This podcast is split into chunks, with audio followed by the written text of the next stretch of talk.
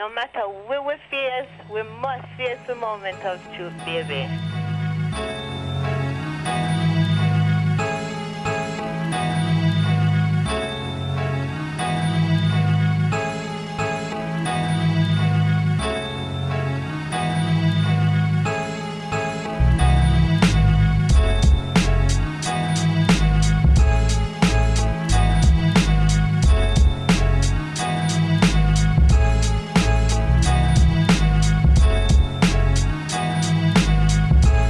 And we're back for another episode of the Stereo Bros podcast, financial literacy series. Here with a special guest. I'll let her introduce herself, but uh, so far we've talked about, you know, debt attitudes, financial literacy, and we've spoken about how to save money and how to deal with debt. But what we haven't spoken about is some of the nine to five daily important tips on just how to maximize your job. So I'm here with Denise Mason, um, benefits and systems manager at Carnegie Hall. Um, I don't know what else I want to say about myself, um, but I pretty much manage employee benefits, um, full cycle from onboarding to um, to the full, full employee life cycle, and I've also dabbled in compensation and a lot of generalists in terms of the HR market. Perfect. And part of the reason why we wanted to talk to Denise is because benefits and employment negotiation, those are all things that I think sometimes go un untouched. Like, yeah, we get jobs and usually we're happy to have the job, but sometimes we don't do enough to maximize our time in the job. Even if that job is only a notch on the ladder of your career, there's still things you can do along the way to maximize your time there. So part of the conversation today is going to give you a lot of cool tidbits, a lot of information that I didn't know on how to walk in the door with a great offer, maximize your time there, and then, you know, if you have to exit, how to, you know, walk through that as well. So before we get into that, tell us about your background and what got you into your current career. Well, I've been in HR for about 10 years, I think I'm approaching at this point in time. I started off as a generalist, so kind of got my feet wet in terms of everything HR full cycle recruitment, um, a little bit of diversity, a little bit of payroll, even. So that kind of piqued my interest in terms of like the financial aspects and what you can do with your time and money at work. Um, and then I transitioned um, well, I actually went back to school to get my master's, and that led me into kind of the benefits and compensation space. So I worked, and I was fortunate enough to work under someone who was very skilled in that arena and picked up some good um, knowledge and um, expertise in terms of compensation and benefits. Kris Jenner, um, was it? No, no, no okay. exactly. Um, and then that just has led me to kind of find the best space to serve employees best in terms of benefits and comp. Um, I've since kind of tacked on systems as just a way of kind of keep myself marketable in the industry and um, just general interest in it as well and just trying to follow the trends of the world and where we're going in the future and you know thinking about my career on the long in terms of the long haul. So what got you into the HR field? Did you grow up wanting to be like an HR generalist, no or was grows it... up wanting to be an HR person? Um, I ended up taking literally. I did not know what I wanted to do in ter- in my junior year in undergrad. And I thought I was gonna be a nurse. I realized that say, wasn't for me. You went like a nurse in college, right? Yeah, yeah, yeah, yeah. Um, that was the agenda, but um, soon realized that oh no, no, thank you. Couldn't see myself doing it my entire life. And at that point as well, I had already probably had about five, maybe six years of experience in healthcare under my belt. Because, of course, I went to Barton High School, health sciences. anyway, um, health sciences sort of exposed us to a lot in terms of healthcare. That's a great school. I got in. Excellent school. I wasn't allowed to go. Thanks, Dad. Excellent school. I think at that back in the day it was like 80% women. So yeah. I wanted to go there and learn about, you know. You wanted to learn about nursing. Oh, okay. Right. And I'd have been on the basketball team, you know, averaging a calm seven points. And I'd have been, you know, walking home from school within like five minutes. Instead, I was forced to go downtown to school. It worked out though. It, it worked, worked out. out. It worked out. but yeah, I had at that point already had quite a bit of um, healthcare experience on my belt, um, and I took a industrial psychology class. IO is that Yes. what's called? Okay. You'll find that a lot of HR professionals either come from a background of psych, a background of finance in terms of their studies, or sociology, things like that. But uh, predominantly, I would say psychology, people management. It just makes sense. Um, so I took that class, piqued my interest, um, ended up getting an internship um, at Planned Parenthood in undergrad, and that kind of just took off from there. So it's always been kind of the search to figure out where I best fit in terms of the HR field. Nice, nice. So that's a really good perspective and background. So hypothetical job applicant A, right? Mm-hmm. Uh, how like at what point of the life cycle do you want to start the advice? Do you want to start at the point of offer, or do you want to start further back, like when they're still trying to? Further back, um, and because by, by the time you get to the offer, you're already like they we've already gauged. It's our it's our job as HR professionals to gauge whether one we can afford you, whether you're qualified at first, and whether we can afford you. So at that point in time, we already know what we're paying you. Mm, So if that's when you're thinking about it, you've already been got. Like this is a game of chess, and you're playing against a, a, a person that is a um, chess master. but why? Like, why does it have to be that way? Like, Because in HR, we're tasked with being res- responsible or loyal to the company as well as the employees. So it's a balance. So at, where it comes to dollars and cents, we're going to be loyal to the the company first and foremost because we're just meeting you. You know, we're we're probably not going to interact with you as much as on an everyday basis. yeah, I So- definitely don't. Like, once you started a job, HR be like, No, a bad HR team doesn't. oh, gotcha. Okay. a bad HR team doesn't. Even myself, I make it um a task to attend all the special interest groups, a meeting here and there, just so that they see your face because Hey, Barshawn. hey, And, hey, Ming. NM. Um just so that I you have to have a you know know the temperature of your company. So I can't do that if I'm not tapped in. That's mm. where you get unhappy employees. If my employees aren't happy, I am unhappy. I am unemployed. So it sounds like advice point one know your worth and be prepared to have a number before you even get to the offer point. Yes. Okay. People are never prepared. I would say, in terms of prepared applicants, I would say something about 2%. I was definitely part of that 98%. During my last job search, I remember I called you and I was just like, mm-hmm. hey, so I want to negotiate. And you had some phenomenal advice. You was like, no, you need to talk about this number, this, this, and I'm like, are you sure? I mean, I I just really want the job. And You were like, no, just fucking do it. Just Do it. And then I wound up going back to. It was like, where'd you get these numbers from? Like, they seem so defensive. Mhm.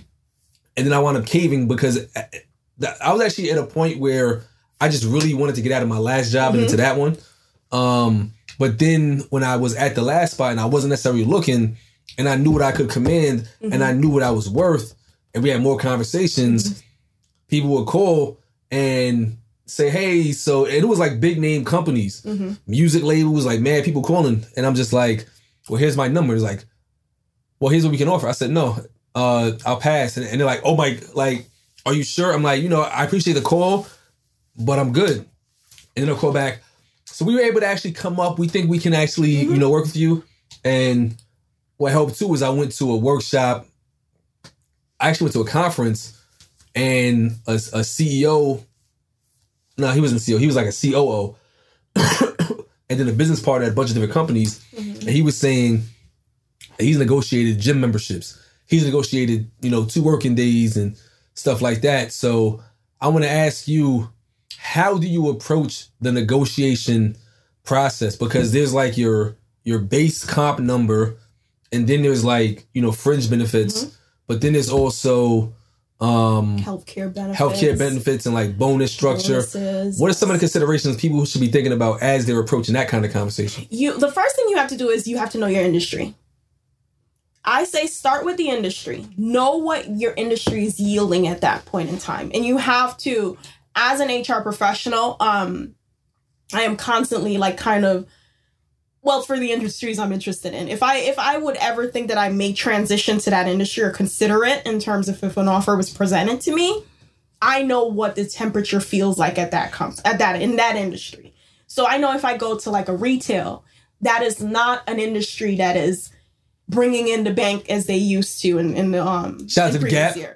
But shout out to them, yes. Nordstrom. Um, uh-huh.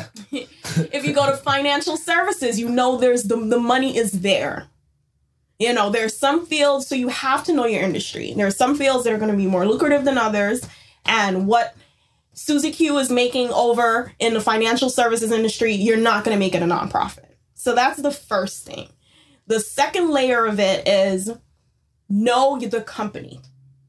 People don't research the company. Get on that company's page, read, you know, there are just some basic things like read about the company, look it up. But think about who are the who's on the board of trustees of that company.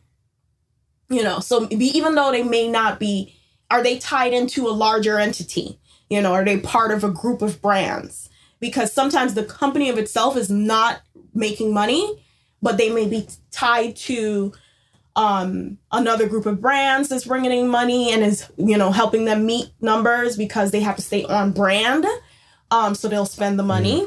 Um they're reporting to a larger structure um or they are um they have you know uh, board members that are financing certain aspects of their business. So you have to know that as well. And then you get down to the layers of what is the job that i'm applying for in the city that i'm applying for it as well because just because susie q is making over in you know los angeles this amount of money does not mean that in pennsylvania you're gonna get that as well so you have to do your research. If you were studying to get, if you were getting seeking a degree, you would put in the time mm. and the hours to know what it you need to get to that degree to the end Right. point. So you have to do the same thing where it comes to trying to acquire a job and developing your negotiation strategies and what that number should look like. That's solid. So then, what are the some of? So once you have your strategy in place, what are some of the things that you should negotiate? Like, what are maybe I don't know, three to five things that mm-hmm. people don't negotiate? Because I think salary. I don't know if you want to touch on that, but mm-hmm. I think salary is one one of the ones where you know what, what I was told. You know, even my you know folks like yourself is to kind of go up fifteen percent, and then also get a gauge for what the industry is calling for. So if, if the industry is paying hundred dollars a year, Mhm. um, tack on, let's say fifteen percent, Mm-hmm. and then based on your qualifications, if there's anything else that you bring to the table that's different, you, you can tack on a little bit more. Mhm. But this way, that like that gives you a range. So if they fall right in your range, Mhm. it's not that you should necessarily try to push for more. Mhm. It just means that they're on point with with how they're thinking. Exactly. If they're way below, that could be a sign of like financial issues with the company Mhm. or them trying to lowball you. And for for me, I feel like if I'm lowballed, like the antenna's already up. Like Mm-hmm. I'm already not trusting Yeah. the situation. Um. Well, being lowballed And is not a personal thing. but when I say lowballed, if if the industry's paying 100 Mhm. and you, you come with 70, if you come with like 85, 90, I It's get it. still not personal. I do think you should run because something is seriously wrong.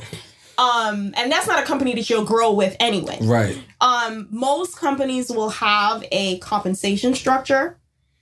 Most companies have already decided before you walk in the door at what percentage of market that they will pay. So that's why you want to be somewhere. You will, if you do your research, you'll hit somewhere in that range. That even if your com- that company is paying at the 50th percentile or 75 percentile, you will be in the range because you've done your research. You understand the industry, you understand the company, you understand the city in which you're applying for this role, and those things will influence where you should fall in that range. So it's never personal. Um, no one is seeking to lowball you. It costs a lot of money to fill a role. It costs a significant amount of money to fill a role. HR, it's a difference like there's also an issue if you're it's different if you're speaking to an HR person and you're making those having those offers, but there are some companies that may not have and a developed HR team or a sufficient HR team. And maybe for some, you may be having this conversation with like a hiring manager or something like that.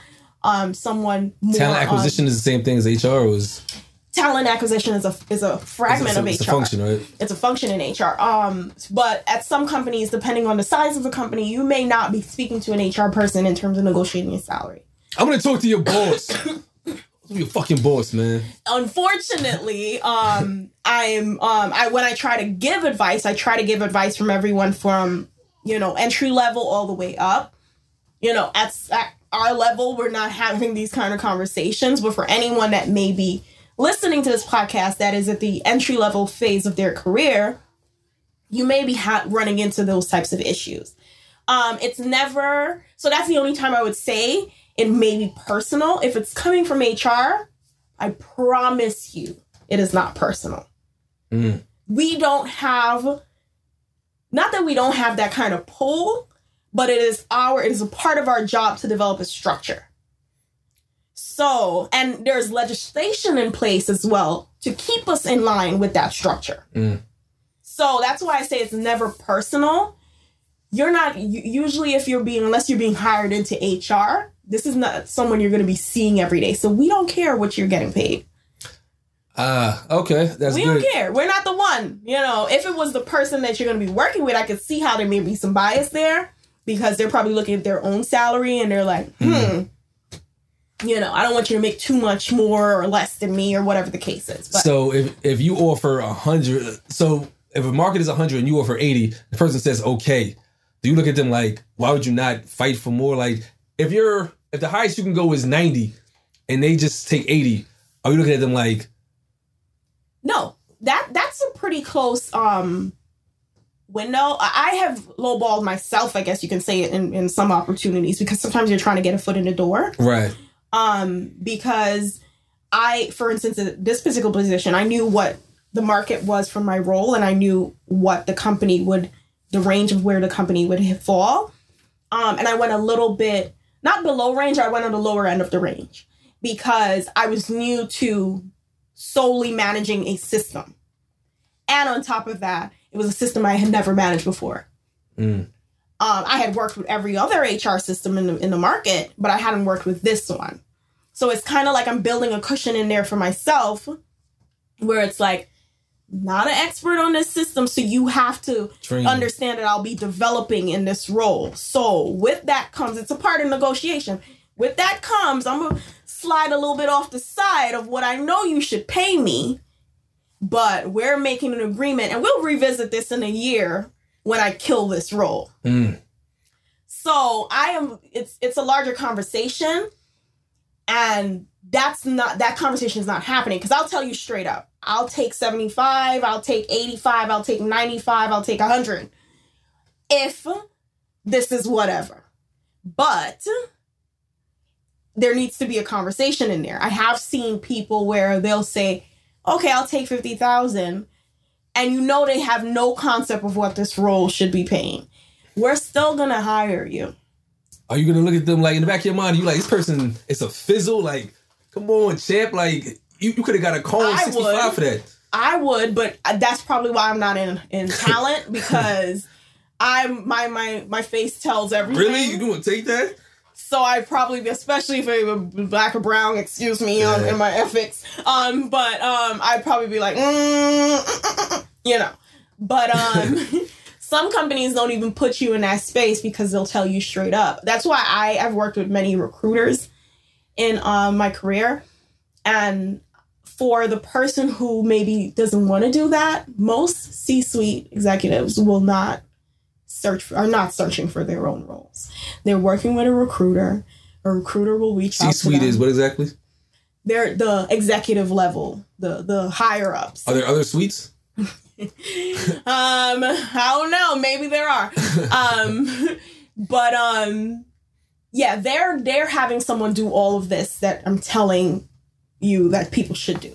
And are they at a certain number of years? Like, is C suite certain roles, or is it like certain number of years in the profession? Like, It's both. It's it's year. It's so it's your executive team. It's your your executive um, committee. It's your your leadership team. Um, just using different phrases that you'll hear at different companies. Um, but they are the ones that I guess in the legal world would be the, the partners. Okay, yeah. Um, I haven't looked for last job I looked for was through my phone. Like I don't I don't look for jobs anymore. Um, that's but certain so certain industries like the medicine, the medical field, the legal field, it's mostly lockstep comp. exactly. So it's great because you don't have to negotiate anything. You Mhm. focus on the role.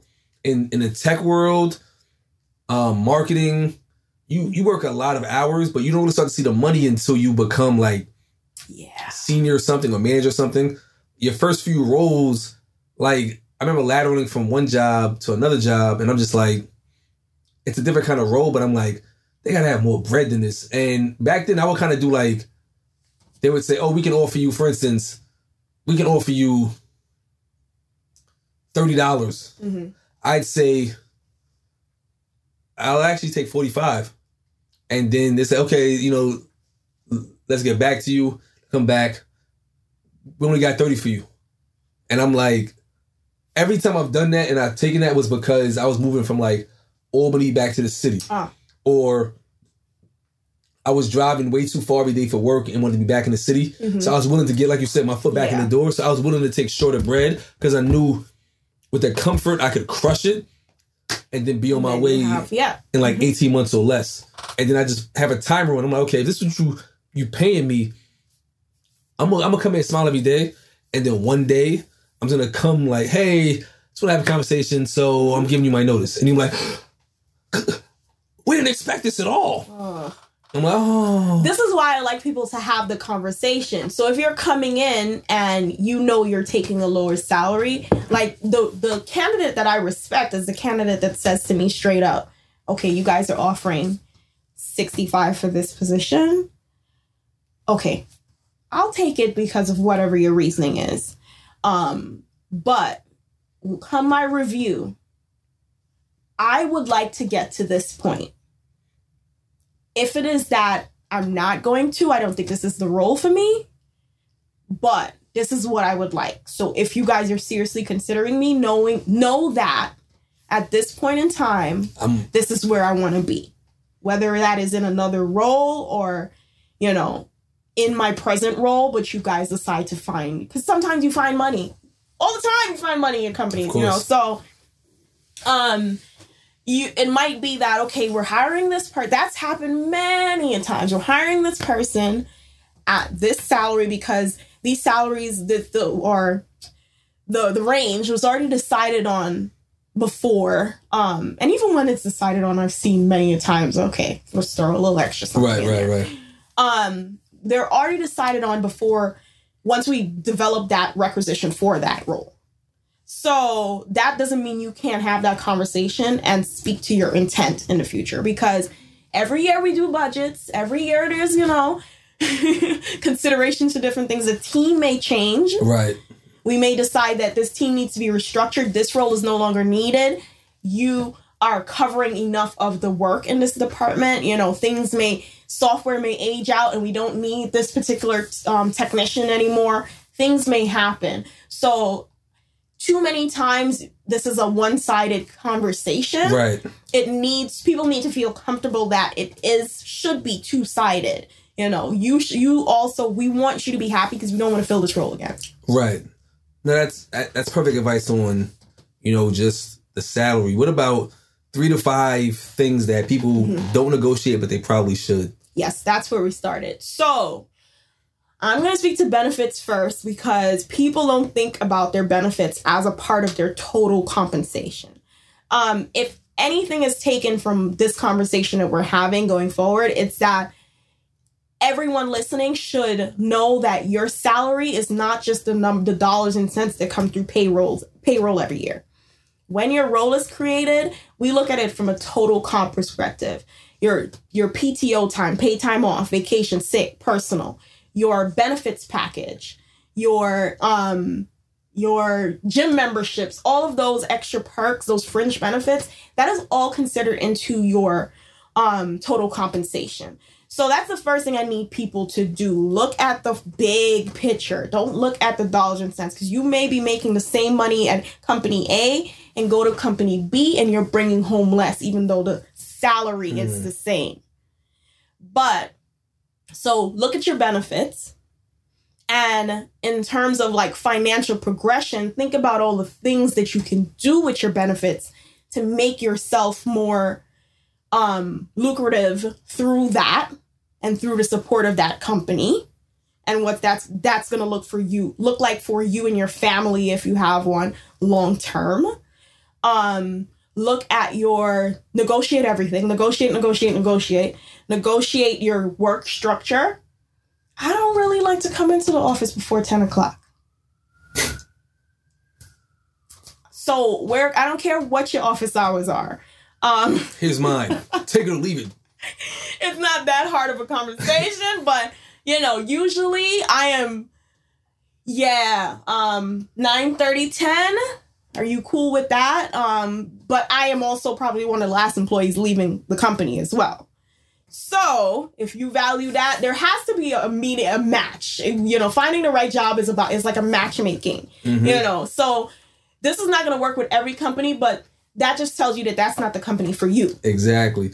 I think sometimes again, to just jump in real quick. Sometimes I think we're so happy to be in the building that we don't do enough to make it like a give and take and a, a collaborative effort to build a relationship. Yeah. Because again, the company doesn't want to have to keep filling the role, but you don't also want to keep jumping from job to yes. job. You want to be in a place where you can actually plant your flag and and grow a bit. Mm-hmm. And sometimes people will say, "Well, the office hours are eight to this," and instead of you saying, "Well, I'm a morning person," can I do like a seven to whatever, mm-hmm. or I'm a a, a a, late starter, so I want to come in at nine thirty, but I will be there till seven. Instead of kind of gauging that, we don't because in certain industries that may not work in finance where the market mm-hmm. closes at exactly. four. You may be able to get away with an earlier day, especially if it's a company that's based in, in the UK. Yep. If you say I want to start at six and go to like three or four, they may say yes mm-hmm. because that works for them. But if it's a company that's based in Cali, mm-hmm. that may not work because you're gonna be cutting the day off way too early. Mm-hmm. So that goes back to the making it like a conversation where it's kind of like a give and take. As happy as you may feel to be in the building, you should also know that you're like you don't get what you deserve, you get what you negotiate. Exactly. Exactly. And we need to realize as um even as black and browns that we're usually maybe 25% under what our counterparts and then some are walking in the door asking me. Like the audacity. I'll take a calm. If Mark's hundred, I'll take the like one one forty five. I get and Fridays reg- off. regularly see um coordinators, admin assistants walk in the door and are calling out some numbers that you're like. Are they getting so these numbers? How do you, did you arrive at this exactly? Like, you know, because they're not doing it either. They're not doing their research either. Um, but it doesn't affect them as much as it affects black and brown communities. Um, so we, like in many other areas, are forced to be even more prepared because we will probably get lowballed in that kind of instance. They are more, they're often more in more more instances will get what they are worth and then some. So, um, but in terms of three things going back to that, definitely look at your full total comp. Calculate out your benefits. One of the things that we do at Carnegie is when, where it comes to your benefits, we show you the total cost of your benefits and then we show you what portion of that we are covering. So you can literally calculate what that is, you know, affording you in terms of additional income um, you want to look at pre-tax benefits. You know, a lot of people say I save countless amounts of money every year in terms of pre-tax benefits. So that goes from everything from your transit expenses, your retirement savings, your healthcare premium contributions as well. You know, there are tons of pre-tax savings and you're going to spend the money anyway. I encourage everybody to at least explore the options of how to go about doing that. Um, and then you want to um, know what your work life time you know, how much time you pre- essentially have to spend in the office or would like to spend in the office. Um, one of the one of the major benefits that we have at Carnegie is a summer Friday. Um, Piss me off with that. A What? we have a, we have summer Fridays. Um, and it's it's amazing how many people walk in the door and don't even know we have summer Fridays. You know the value add that you get so is that summer Fridays off, or you leave it like off completely off. start? But it starts in like July though. It is from July through the, the um Labor Day weekend. Okay, good, good, good. Because these CUNY workers be out from like June to like oh. Labor Day. yes. Most I had it at some of my spots was like a beer Friday, where it was actually kind of a cool thing. Mhm. Every Friday, depending on if they do it at like two, it's dope. It's like two. There's like open bar, Yeah. and it's like beer, wine. You can kind of just get some hors hors d'oeuvres and and like just kick it and just. I met so many. It's a great networking opportunity, but you also get to like unwind a little bit into the weekend. Mhm. Um, depending on the industry, especially you find that more in places where there's like an open office type Yes. structure. Um, but that's another thing too. It's like when you go to these different jobs, you should know what you are comfortable with. Like Mhm. I've had jobs where I worked from home primarily, Mhm. and then I had jobs where I worked from home once, twice a a, week.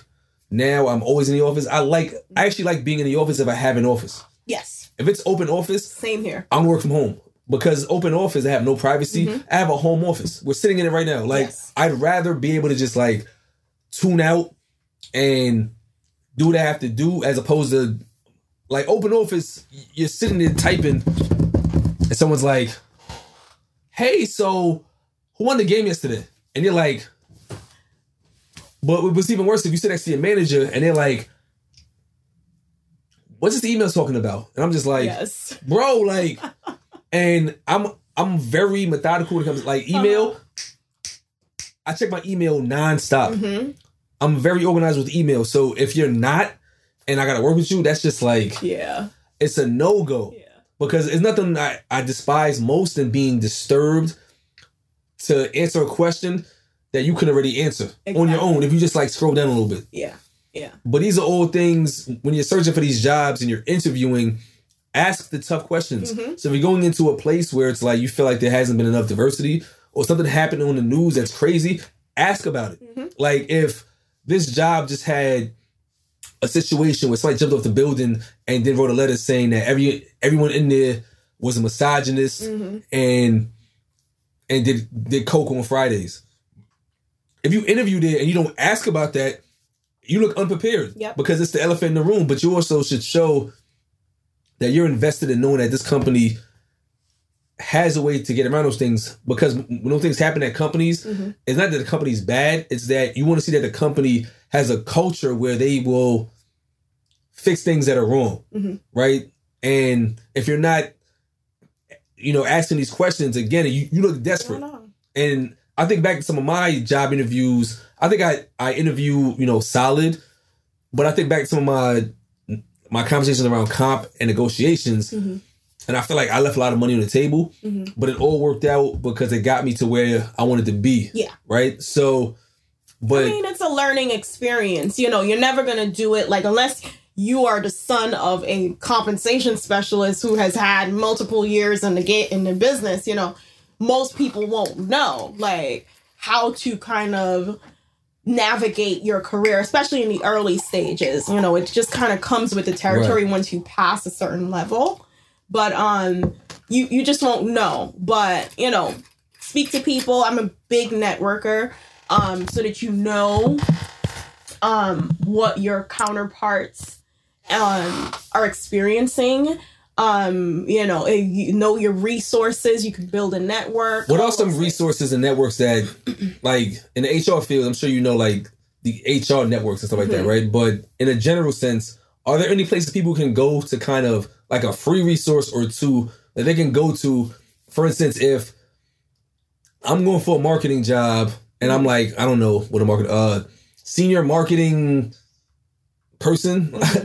I don't know the analyst. Marketing analyst, right? media is there a place I can go to kind of get a gauge for what the range is? Because every time I Google like a role, and I go to like um one of the I guess free sites, Mm-hmm. they want you to sign in and give an email to figure out what the range is. And even when you click on like the little range thing, there's some what is it Indeed where it's like Yeah. Interviews, salary, Mm-hmm. reviews. When you click on salary, it's all grayed out unless you like sign up for Sign it. up for the Are there any places you can go to find like general industry information that's free on like salary ranges? I the, I don't know of a. There are lots of resources. I don't know of a really good one. Should you pay for anyone in particular if you really need it? No, no. I think what would better suit someone looking for something like that is people need to have a you need to have your in terms of your networking circles, you need to have a networking group that you're invested in at that too.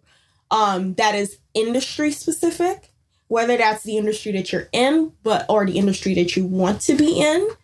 Um because you can just ask someone a question and HR professionals go to every industry networking event. Mm. Um, you know, wh- whatever industry, if it's a specific industry networking event, you will find at least one HR person in the room because we're looking, or a recruit recruitment person because we're looking for the talent. So we have to be in the room. Right. Um, yeah, everyone should have a industry specific networking group and a um a uh Here I am. this little finger um and a um a profession your particular role um specific networking group Mm. and i think those are the best because one you can go to a site but a site is global so it's hard to take all that data And parse it down. and parse it down for you in Iowa trying to get an entry level, you know, legal role or whatever. So you need to we need to connect people. Like technology has kind of taken over our world, but we need to connect to people because there's nothing better than getting out of the horse's mouth. right. So I've seen those sites. We don't use those sites. like there's like I've built compensation structures before and we literally are going out to research teams, pulling that data, getting it industry specific, getting it city specific, getting it by the role. You know, it's a whole thing to it. So that can't be captured on a website that you're gonna get free access to. You know, they're literally Right. paying someone six figures to do that. Wow. So you're not gonna get that on a website. You know, they they they do an okay job, um, but they're not gonna get it right, especially for your higher, your longer tenure careers. I would say if you are in the junior level of your career, you need to know what your um local and statewide legislation says and federal legislation because a lot of the times that will tell you what your role should be getting paid. Um you i think everyone should kind of look at that um structure as well to know whether your job is exempt and non-exempt because that was a big issue. A lot of regulation has kind of you know stabilized that now. But um a lot of people um were working overtime when their roles or were not getting paid overtime when their roles should have been getting paid overtime or should be classified you- at a higher salary how do you? So most people can't read like legislation. Mhm. So how do you like? How do you know what to read and when to read it? Right. Um, that this is this is the other reason why I believe in the networking groups because most of the times they will host events that will break all that stuff down for you. Um, but Bill also, Bill X passed. Here's what you need to know. exactly. Um, also, um, even if you you're keeping on a, a list serve of a particular organization, Listen, I ain't heard that word in a long time. Oh man. yes.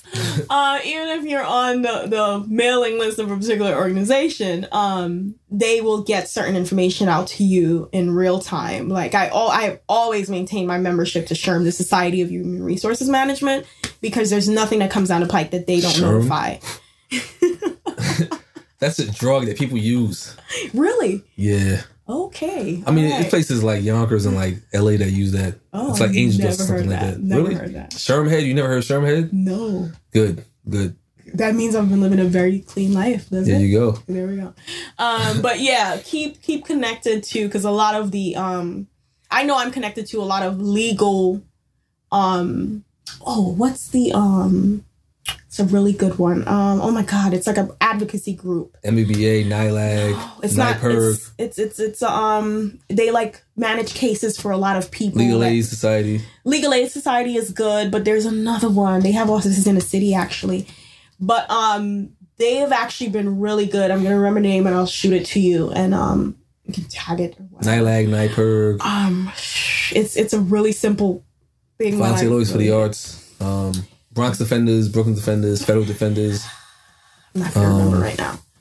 But um, but there are organizations like that because I have I'm tapped into a lot of legal organizations that will send me. So I'm already getting it from SHRM and I'm getting it from them. And a lot of times the legal firms do an even better job of breaking it down. Um, and it's free. Those are free, really good free resources. You know, um, just but that's more entry level because that's gonna tell you okay the minimum this is is this you know if you are exempt these are the you know this is how you arrive at whether your role is exempt or non exempt and those types of things So, one thing that I see a lot from people, and this bothers me to my core Mhm. people go to college, don't get a job, graduate, and they're like, college was a waste of time. And the entry level jobs want you to have experience. What are, like, from an HR perspective, what can people in college right now do to prepare themselves for jobs? Because the one thing I hate seeing is people graduating without jobs and blaming anyone but themselves. Yeah. I feel like when I graduated college all those years ago, the market wasn't good. it was horrible Like when i graduated when I graduated undergrad, jobs were coming to the campus like, yo, bro, like it was the big four accounting firms. It was any big company you can name. People I, I knew who didn't even have IT degrees and comp sci degrees were getting IT jobs mm-hmm. and getting a, uh, consulting jobs in these big companies because they went to the interview. I was blown off interviews. I'm like, oh, I'm good. I'm here for another year. I'm doing this grassroots. shit. Mm-hmm. Mm-hmm. So then now the grassroots winding down. I'm going to the same job fairs, and where was last year, 11 employers, there's one. And I'm like, damn. Mm. So I spoke to one of the recruiters that was there. He's like, hey, I remember from last year. I was like, what's up? I'm here. You see me out here, right? Ready. What's up? He's like, yo, the market is crazy. Mm-hmm. You got an accounting minor? I said, nah. He's like, I can't help you right now, bro. Keep in contact though. Like, and he was honest. I'm like, yo, thank you. Cause I was, I was like, yo, where's everybody at? They were only hiring for accounting jobs. And I called all my people that was back in the city. They was like, yo, bro, like they doing mass layoffs. They they, they firing mad people. I still wound up landing on my feet because I did free tutoring for one of the people on campus mm-hmm. for his office. So he, he had a friend in the governor's office that needed a job Yeah. that needed somebody in the IT mm-hmm. field, and I'm like, I'll, I'll do it. Mm-hmm. And that was my first job. My first real job in IT was working for the governor, right? But I see so often that people say, I can't get a job or I went to college for nothing. If you're in college and you're partying and you're having a good time, but you're not thinking about your future at all times, something's wrong. But I also think that people in college sometimes don't know what they don't know. Mm-hmm. So, what like what are like some basic things that, that you can do in college to prepare yourself for you know the real world? Grades are obvious, right? Like you, you should maintain your grades. Mm-hmm. You should network. Mm-hmm. You should apply to like SEO and inroads if you want to go into uh, the business world. But from an HR perspective, um, are there any things that is there anything people can add to their resume while in college that'll make them a bit more attractive?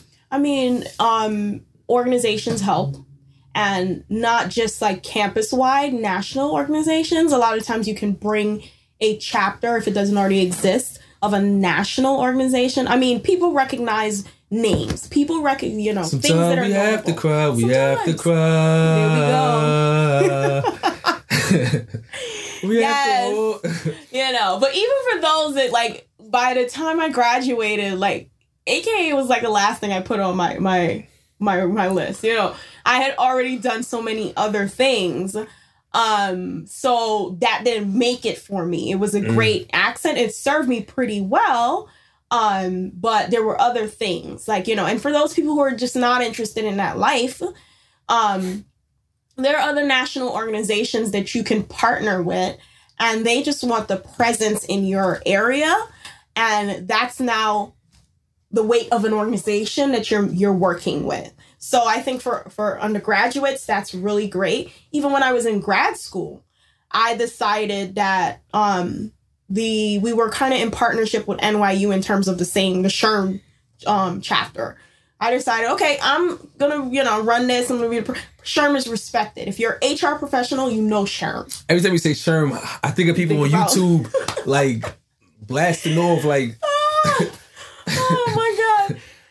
But that exactly, you know, I knew when I after I got my master's that I was gonna have to look for work because I one I have all this knowledge that I want to use, and at that point in time I want to transition into a new space for more money, for more you know opportunity, all of the above.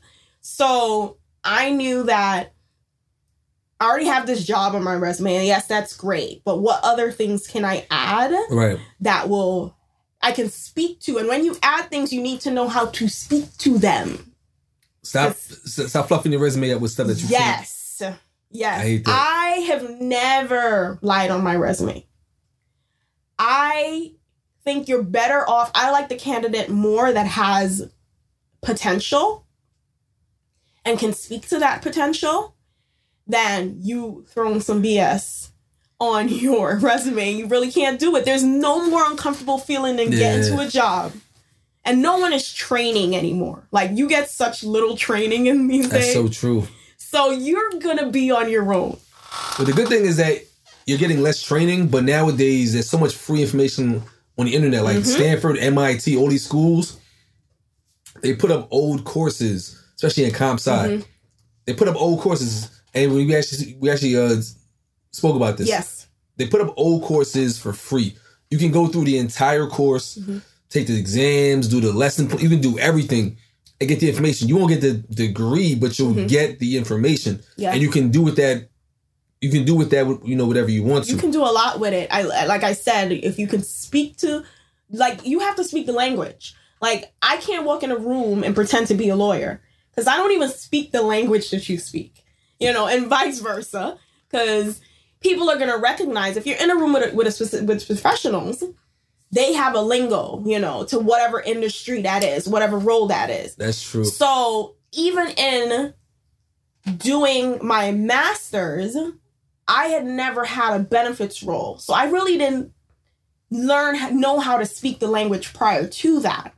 So I literally would sit with my professors and just absorb everything that they had. So when I once I had that opportunity to get into that room, I sounded like I was already had, you know, two, three years in, in terms of benefits under my belt because I was already speaking the lingo. And they're like, okay, now I don't have to teach you.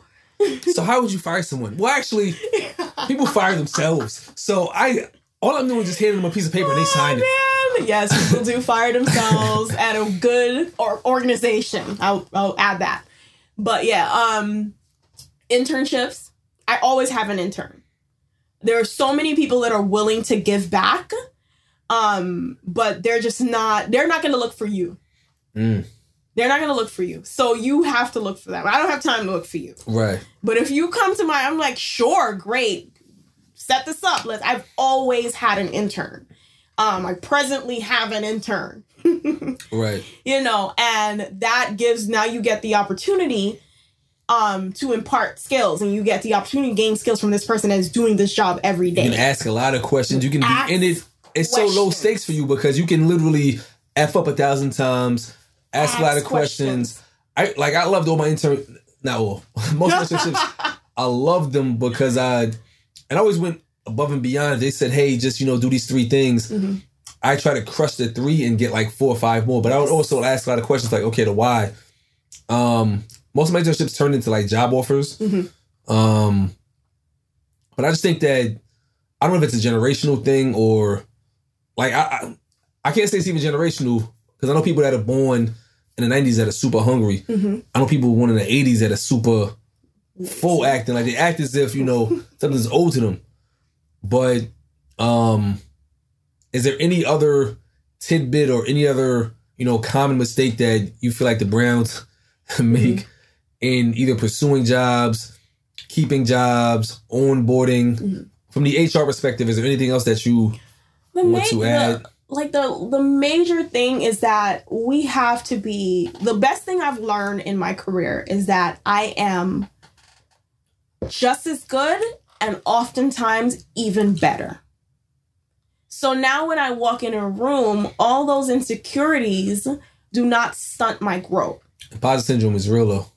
The So I think you have to I believe in mental health days and it's not necessarily um seeing a therapist or really actually dealing with a mental illness. It's it's preventative in my opinion. I'm just not going in today. I'm not coming in today. I need to reaffirm who I am. I need to remind myself what I am worth. And binge watch some shows while Binge watch in between and you know, do things that validate you because you're not going to get it. Like people are constantly looking for an opportunity to bring you down because they're so concerned with themselves. Right. So just reaffirming and knowing you have to put the work in. So none of this works if you don't put the work in. Because a lot of people think, okay, I'm gonna do this, do that, do that. I'm gonna ask for this money, and they're not putting the work in. I've worked my ass off in my career. You know, when a lot of people were gone, I was there till nine o'clock. You know, because sometimes maybe I don't know it and I need to learn it in 24 hours. So if you're willing to do that, you will get where you need to be and you'll get what you're worth. You just have to put the work in. I think that's a really good point to leave off on. Denise, thank you for your time. Um, Anytime. this is part four of the financial literacy series. Wait, is it part four? Yeah, yeah, yeah it's part four. It's part four. I had to think for a second. Over and out.